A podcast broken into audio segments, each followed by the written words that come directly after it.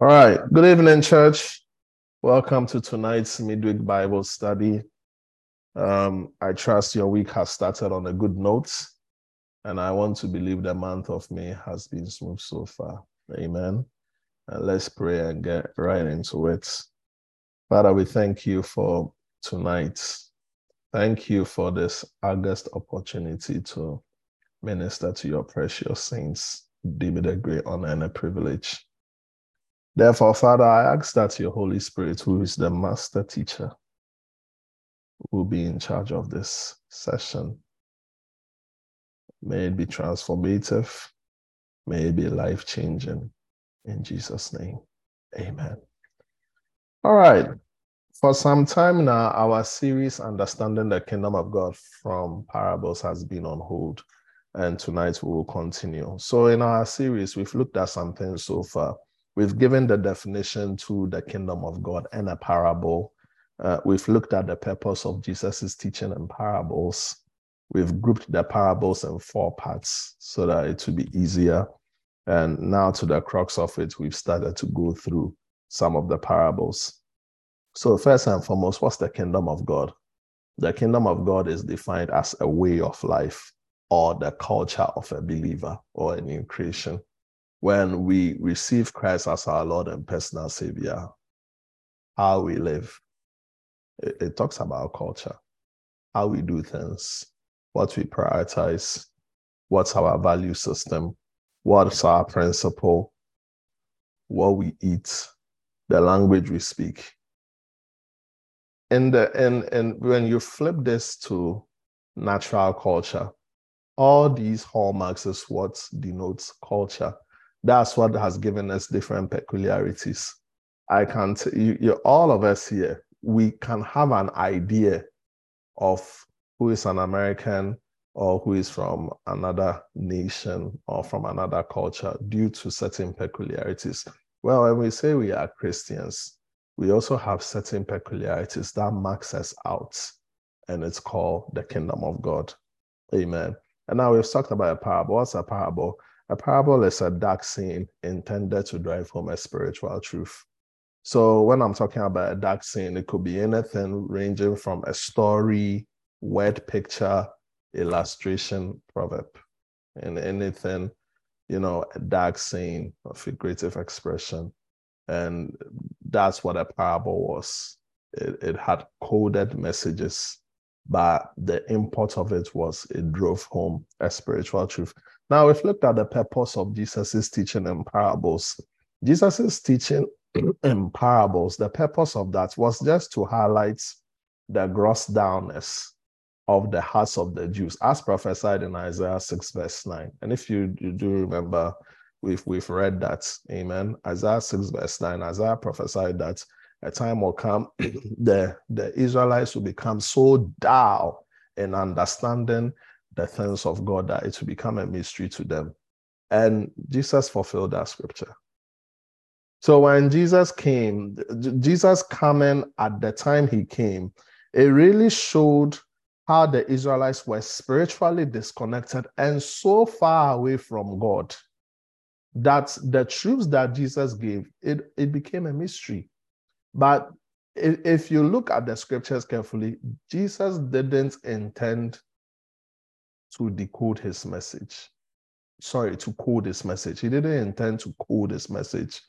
The messages became code to the Jewish people because they were dull in understanding. Amen. So that's the reason. But even if you look at your scriptures carefully, when Jesus gives the parables to the disciples, he always explains it to them.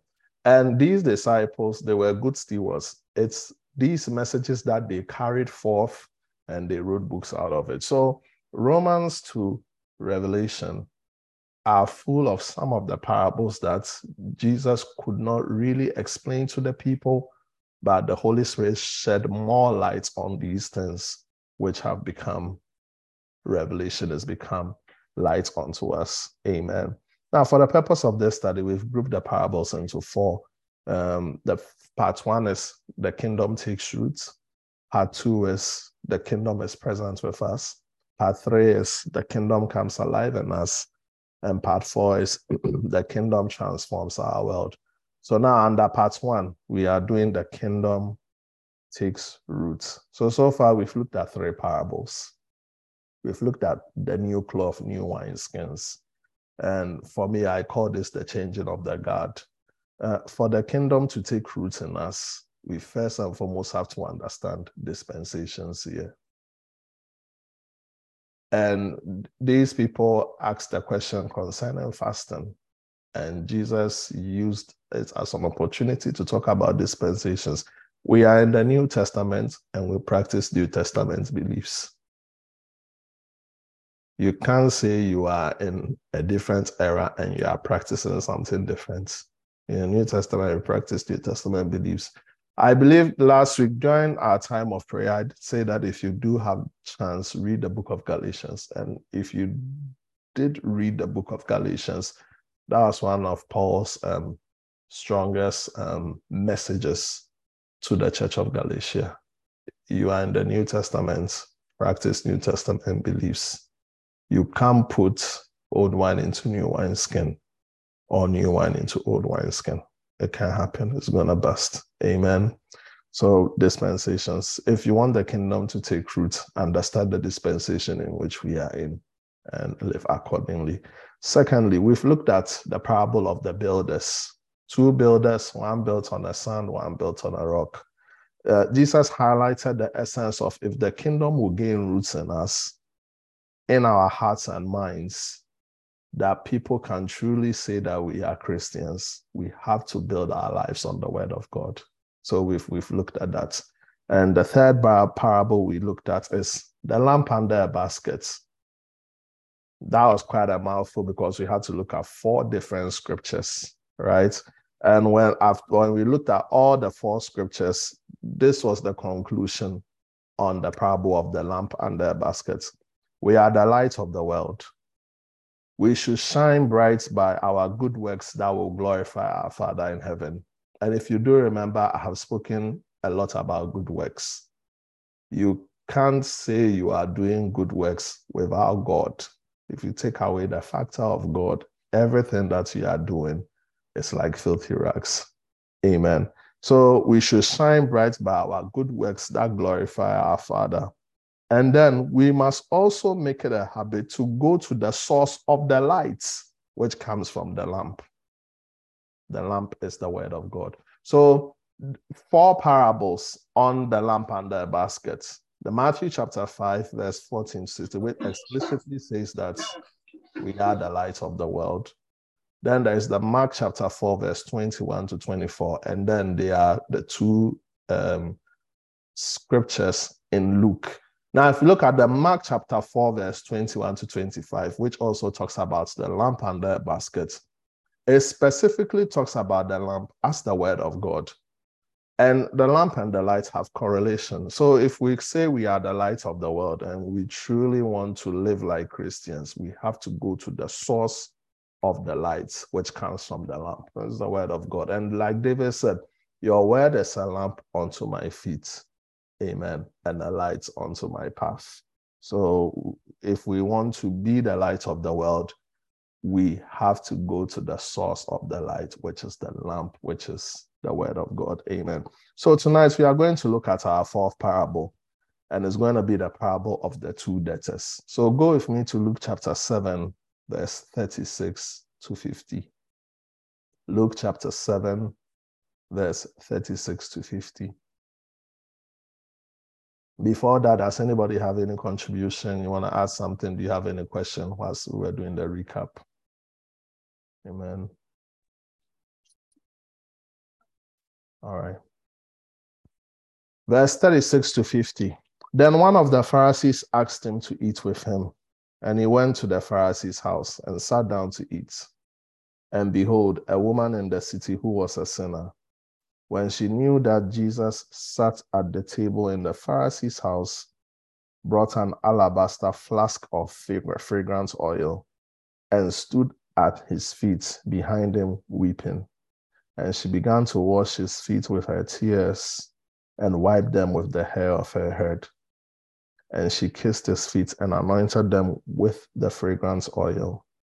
Now, when the Pharisee who had invited him saw this, he spoke to himself, saying, This man, if he were a prophet, would know who and what manner of woman this is and who is touching him, for she is a sinner.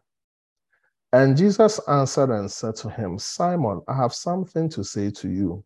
So he said, Teacher, say it. There was a certain creditor who had two debtors. One owed 500 denarii, the other 50.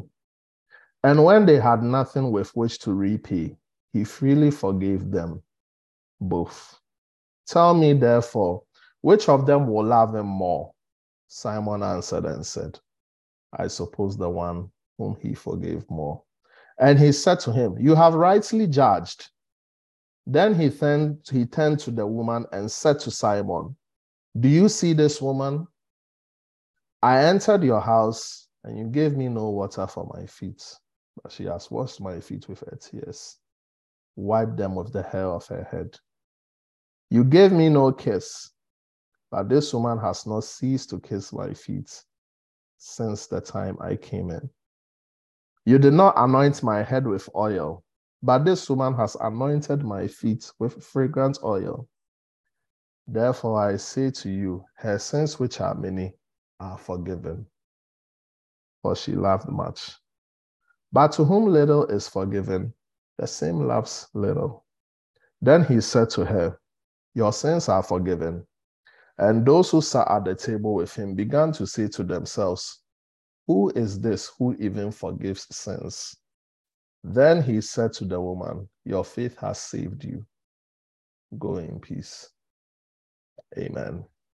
A very interesting parable we read here tonight.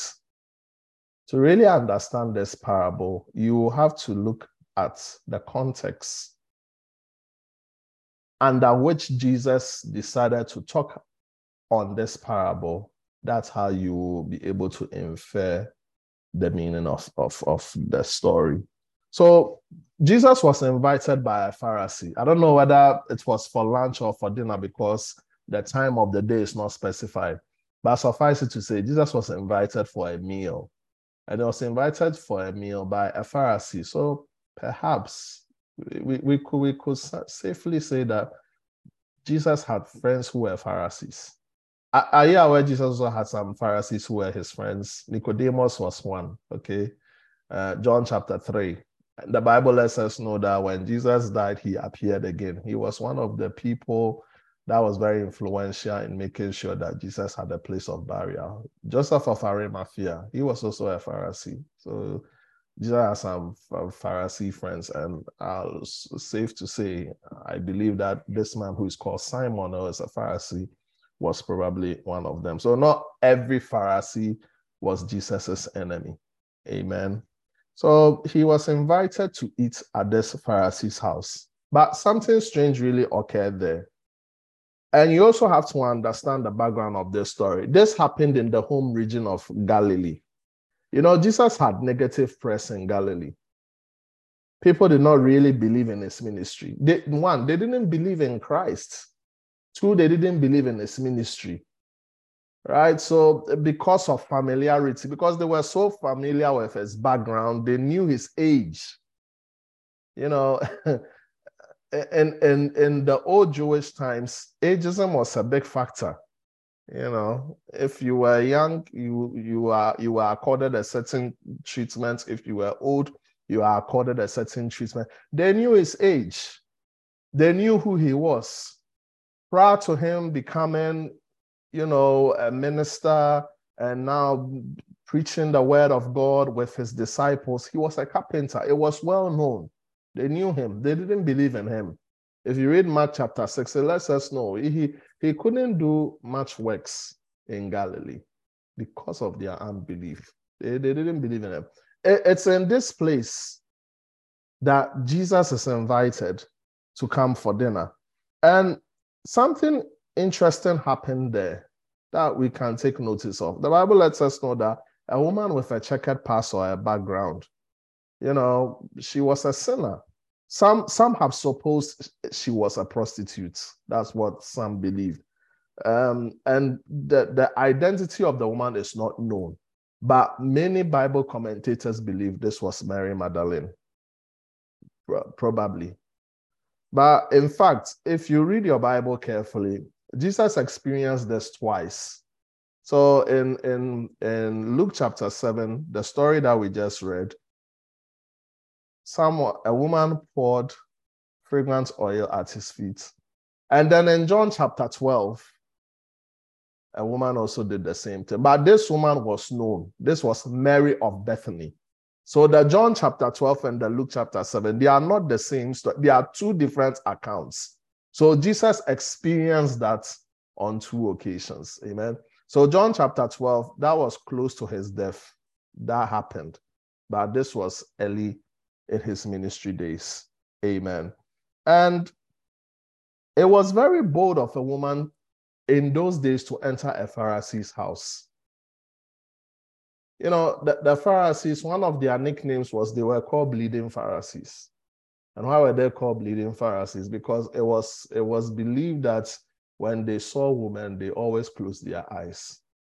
Why? Because in Jewish folklore, they believe that it was the woman that made us fall. It was through the woman that we have experienced the curse of this world. And if you want to be a serious Pharisee, you don't have to play with woman matters. So when they see women, they just close their eyes. And normally, when they close their eyes, they hit their heads through pillars and everything, and they will be bleeding. So the nickname that was given to them was bleeding Pharisees. The, the point I wanted to make is that it was very stringent, too much protocol between a Pharisee and then a woman. Much less to even make an attempt to go to a Pharisee's house. This woman was very bold. I, I, I give it to her. Much more, she was a sinner in addition. So this was not just a woman, but she was also a sinner in addition. But she was ready for any outcome. I like the boldness of this woman. She was just ready for anything. She didn't care. She broke all the rules, broke every protocol, and decided to go to the house. Number one, she's a woman. Number two, she is a sinner. But she, she went anyway. And the, the Bible lets us know what happened. But this is something I also find amazing in this story about this woman. How do you honor a despised or a questionable figure in an environment of dishonor? You know, when I read this scripture, the picture that I get in my mind is Jesus was in an environment of dishonor.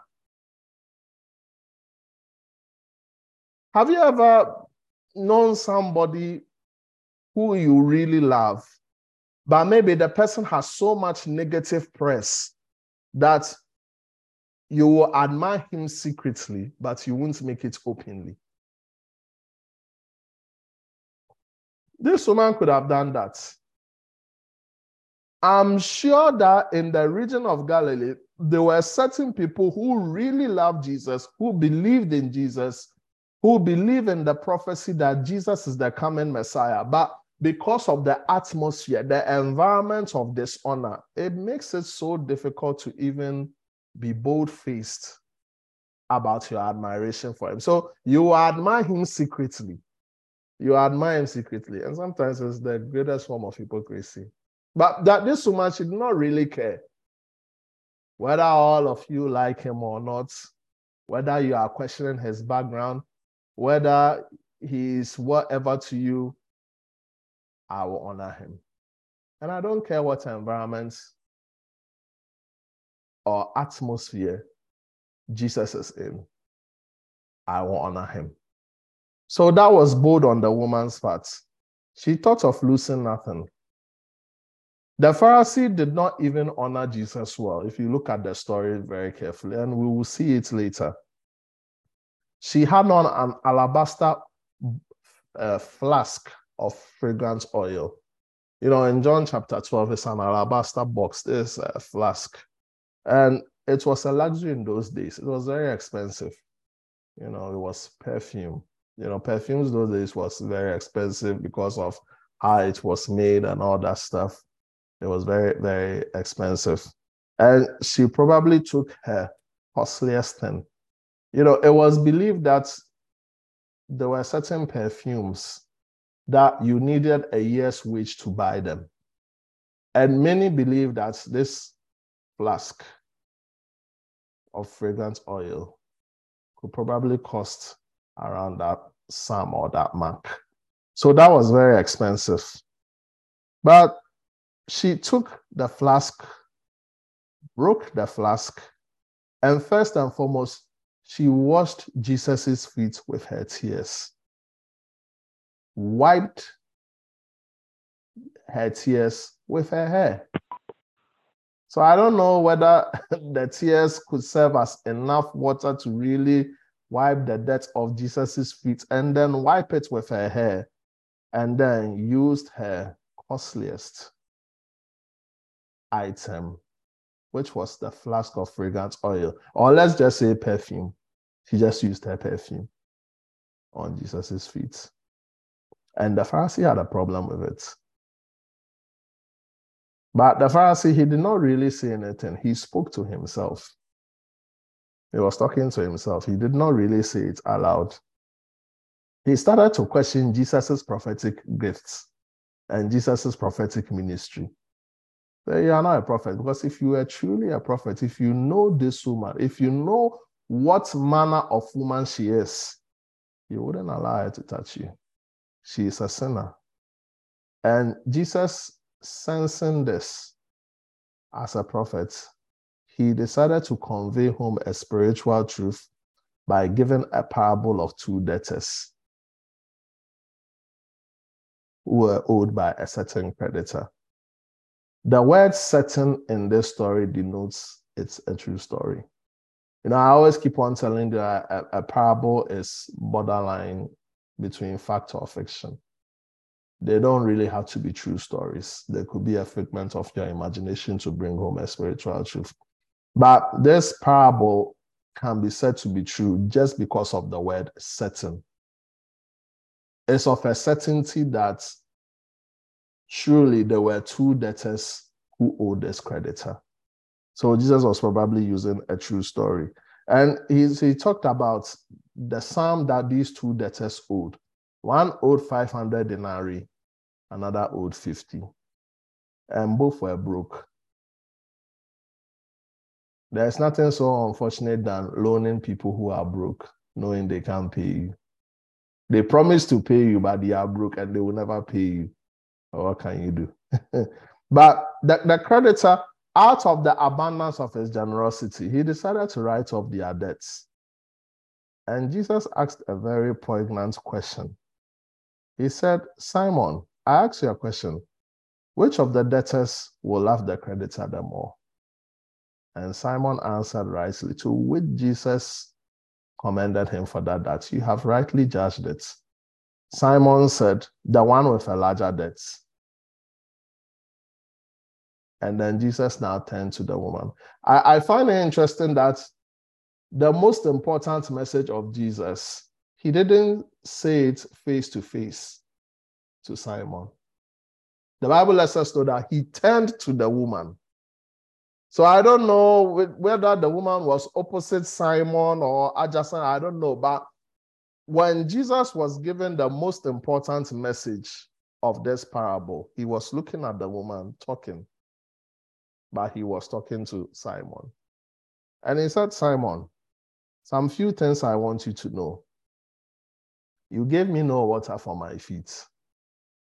So I don't know the motive by which Simon invited Jesus, whether it was to humiliate Jesus or to despise him. No, no, nobody will really know that. But these were common courtesies that were done during the Jewish time. You didn't give me water for my feet. The roads were very dusty during those times. It wasn't hard like today. So if you were walking or even if you use, you know, transport of camels, horses, donkeys, you will still have a dirty feet one way or another. And water to wash the feet means that you are welcome to this house. It, spoke of welcome. You know, Jewish people, they really like symbolisms. Everything was symbols to them. They, they are very superstitious. So they, they derive pleasure out of symbolism. So when they wash someone's feet, like when, when you come to the house, that's the job of a servant. That's what the servants will do. The servants will come and wash the feet. That, that job was for the lowliest person of the family, which is always the servants. Just wash your feet. That's why in John chapter 13, when Jesus decided to wash the feet of the disciples, they almost became offended. Because like, no, you can't do that. There's a job relegated for lower people at the totem pole of society. You can't do this. But the symbol behind washing someone's feet means you are welcome. So that didn't happen. It's a common Jewish courtesy. It's not a mystery. It happens everywhere.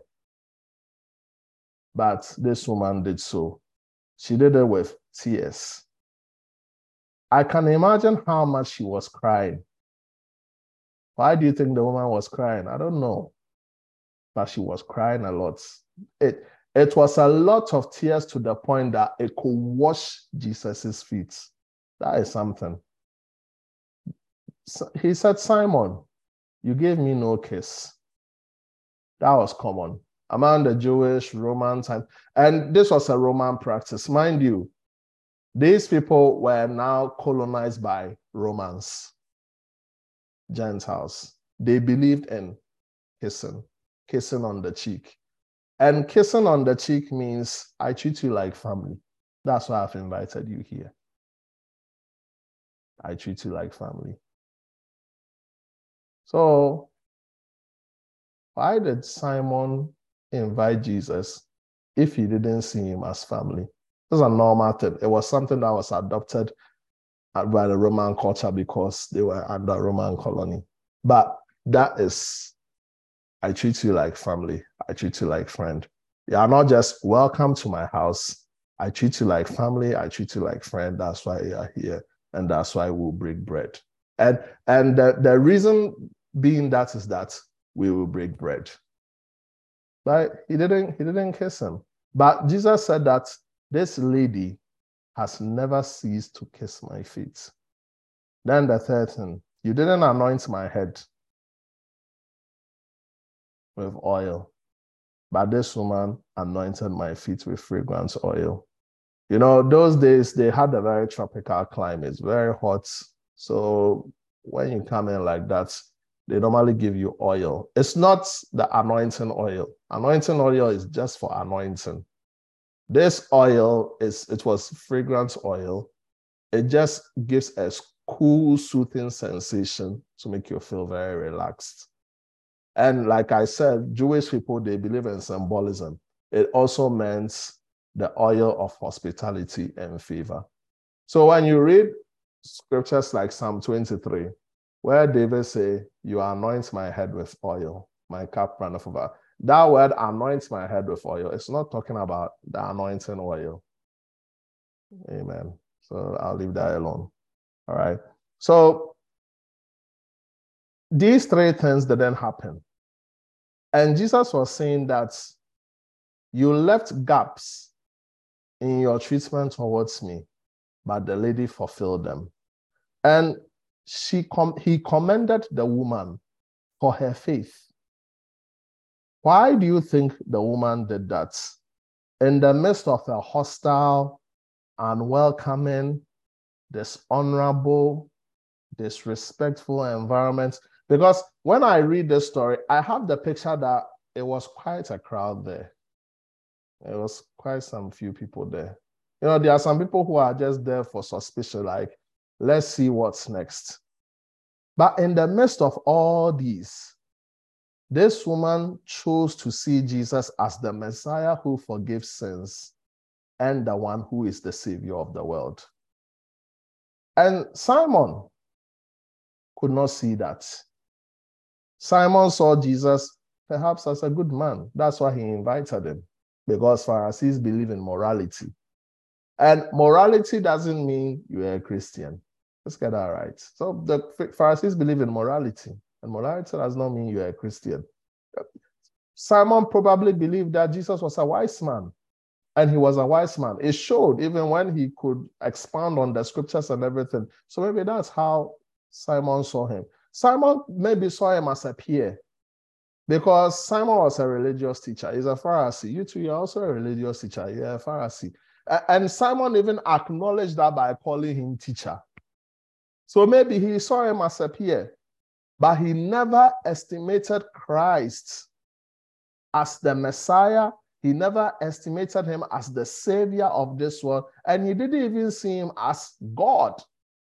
He didn't. But maybe he was a good man. Maybe he had he had very good estimations about him, but the estimations he had about Christ were not divine. And Jesus drove this point home about the danger of self-righteousness. He said, I understand. I understand your treatment towards me. Because, like I have said in this story, to whom the, who has been forgiven of much loves much. To whom that has been forgiven of little loves very little. Ladies and gentlemen, if we don't see ourselves as a sinner who has been forgiven, a sinner who has been saved by grace, that today we can call ourselves the righteousness of God. We can't worship God with that fervor and that passion that the woman exhibited. How's your love walk with God? How's your worship experience with God? It all depends if you believe that you have been forgiven of much.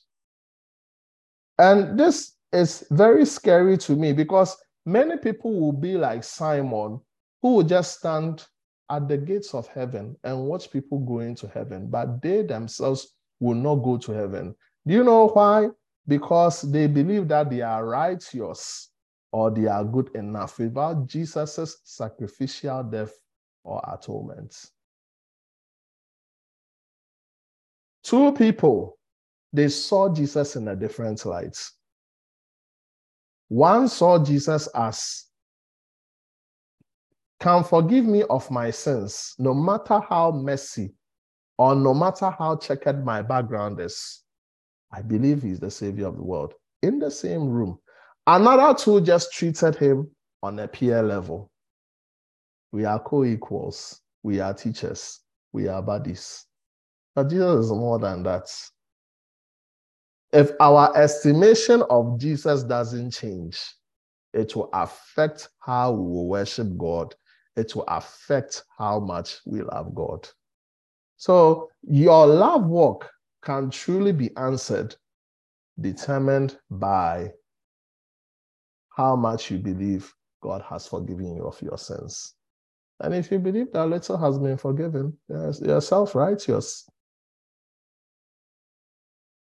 And Jesus using this analogy of little being forgiven, it does not really talk about God forgives some people's sins greater than others. The little here is just reflecting self righteousness.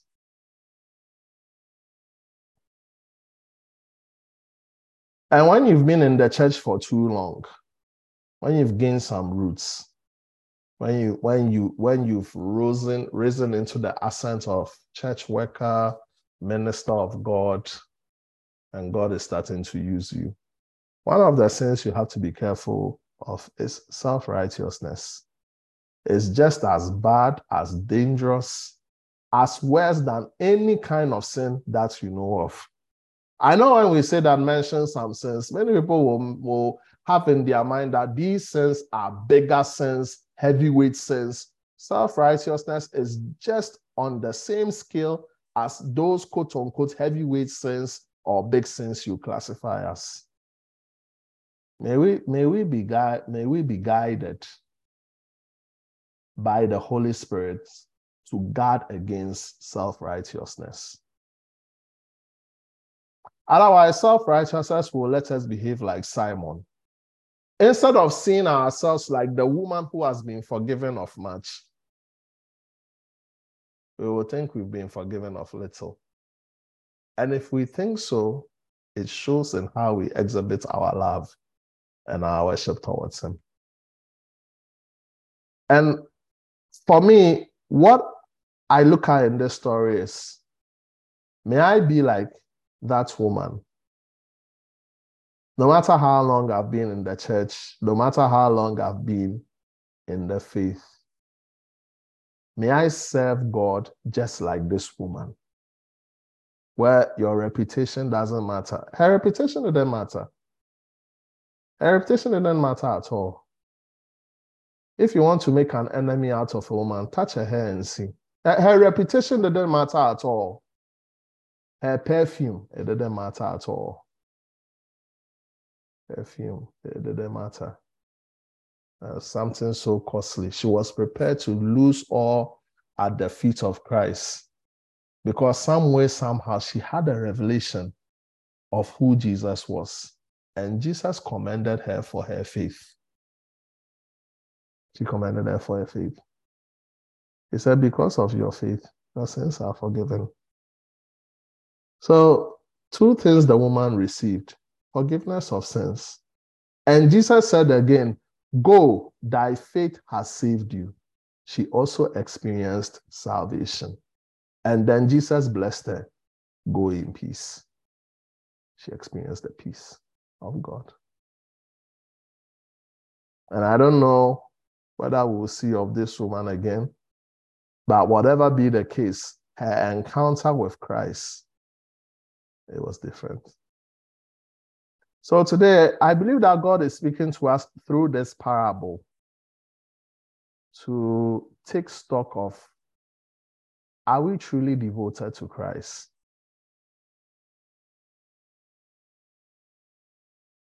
Are we devout? Are we devout? Is coming to church a chore for you? Using your gifts to build the local church, is it a chore for you? Is it a burden for you?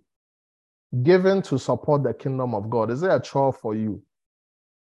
Okay, what about if our worship goes beyond 15 minutes? Is it a chore for you? Is it a burden for you? Is it hard for you? Do you know how much you've been forgiven? That's the next question you have to ask yourself. Because if you've been forgiven of much, you will have much. And truly, if you believe you have been forgiven of little, yes, you will serve withholding. So today, this parable is telling us to let it all out. We have to go all out in pursuing Christ. And that's the heart of our theme for this year. We have to go all out. But to go all out, have good memory. Remember how much you've been forgiven of. And it's so sad that many people are like Simon. They believe they have been forgiven of little. Because perhaps they will say to themselves, I was a good guy, goody two shoes guy. I was moral. I just received Christ. It's like to them, they think that it wasn't even a big transition. But you have to see it as a big transition. Yes, you were moral, but you're on your way to hell. You were moral, but your father was the devil. And he's the father of all lies. Yes, you were moral, but you were under the God of this world who had blinded your mind from receiving the glorious gospel. Yes, you were moral, you never really had a checkered past, but you were dead in your trespasses and sins, and you were walking according to the course of this world.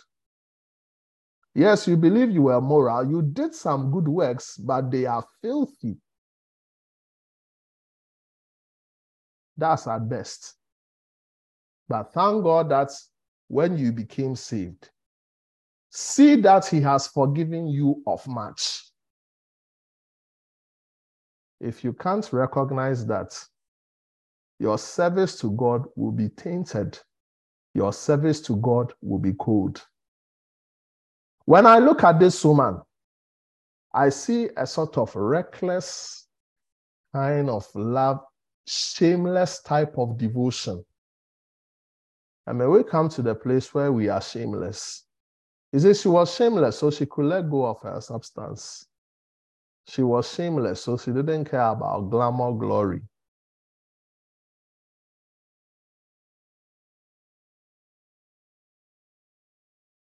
When you don't believe Christ has forgiven you much, you think of glamour, you think of glory. It's, it's a big thing to you. To you, it's too big of a sacrifice. Too big of a sacrifice. You can't sacrifice it at the altar of worship.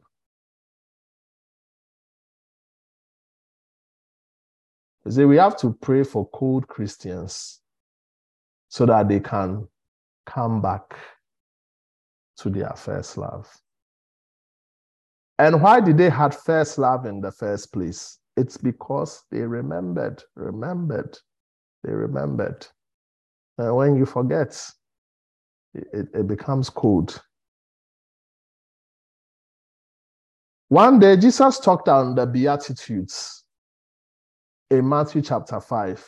The Beatitudes is made of two words be attitudes. So the Beatitudes are attitudes to be as a child of God or as a kingdom citizen of God. That's the Beatitudes. And there are eight of them. The first one is in Matthew chapter 5, verse 3. And Jesus says that blessed are the poor in spirit, for theirs is the kingdom of heaven. Who are the poor in spirit? The poor in spirit are those who are spiritually wretched, spiritually empty, spiritually depraved, and at best sinful. And for you to have the kingdom of heaven as an inheritance. And when it's talking about the kingdom of heaven in Matthew chapter 5, like I keep on saying, it's talking about the kingdom of God. For you to gain access into the culture of heaven, to experience a new way of life, to become a new creation. First and foremost, recognize your poverty in spirit. If you can't recognize that, the kingdom of heaven cannot be yours. So let us not be high minded. Let's not be high minded. Recognize your poor in spirit and recognize that you have been forgiven of much. If you realize you've been forgiven of much, you love much. You love much. And today, the import of this message home is we can only love much if we know we have been forgiven of much. Are you grateful for your salvation? If you are grateful for your salvation, it will show in your devotion. It will show in your aggressiveness for the things of God. Christians of today, we've become too cold. And the only reason we become too cold is we have forgotten that we have been forgiven of much. Everybody has been forgiven of much. Everybody. There is nobody on the surface of the earth who has been forgiven of 50 denarii. Everybody has been forgiven of 500 denarii. But when you are self righteous, you will think you have been forgiven of 50 denarii. And if you do that, you will cheapen the grace of God and it will affect your service for God. So tonight, that's the only message we have. The parable of the two debtors is talking to us to revive our devotion, revive our commitments. Can you serve God in a place where Christianity is being shamed? Like I said last two weeks, are you afraid to serve God because of cancel culture? Cancel culture. Some, some people have become mute. They become lame ducks. They become timid mice because of cancel culture. Are you afraid your voice is going to be drowned out? Are, are you comparing it to how much the Lord has forgiven you? Today, just think back. And remember, when you first served the Lord, look at the alacrity with which you serve God. Come to church on time. Never missed service. What has changed now? What has changed now? You need to remember, remember again that God has really forgiven you of much. All of us, we are the woman in that story. We've been forgiven of much. 500 denarii worth. We've been forgiven. Let us show appreciation to God by loving Him and devoting ourselves to His cause. So today I'm just gonna we're just gonna end with worship. I just want us to thank God. Costed God a lot to send his son to come and die for us an ooze of blood to shed our sins and to cover our sins that today you and I can be called the righteousness of God. Indeed, we have been forgiven of much. Let's our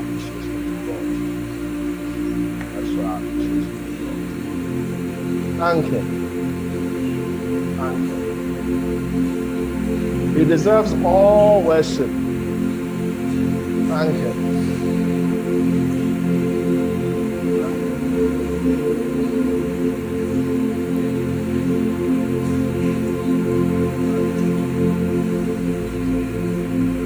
Some of you could not see, but now you can see. Ever since you don't forget that. Thank Him. Thank Him. Whether the song plays or it doesn't play, thank Him. Sometimes learn how to worship God without songs. Thank Him. He deserves all thanks. He deserves all worship. Awesome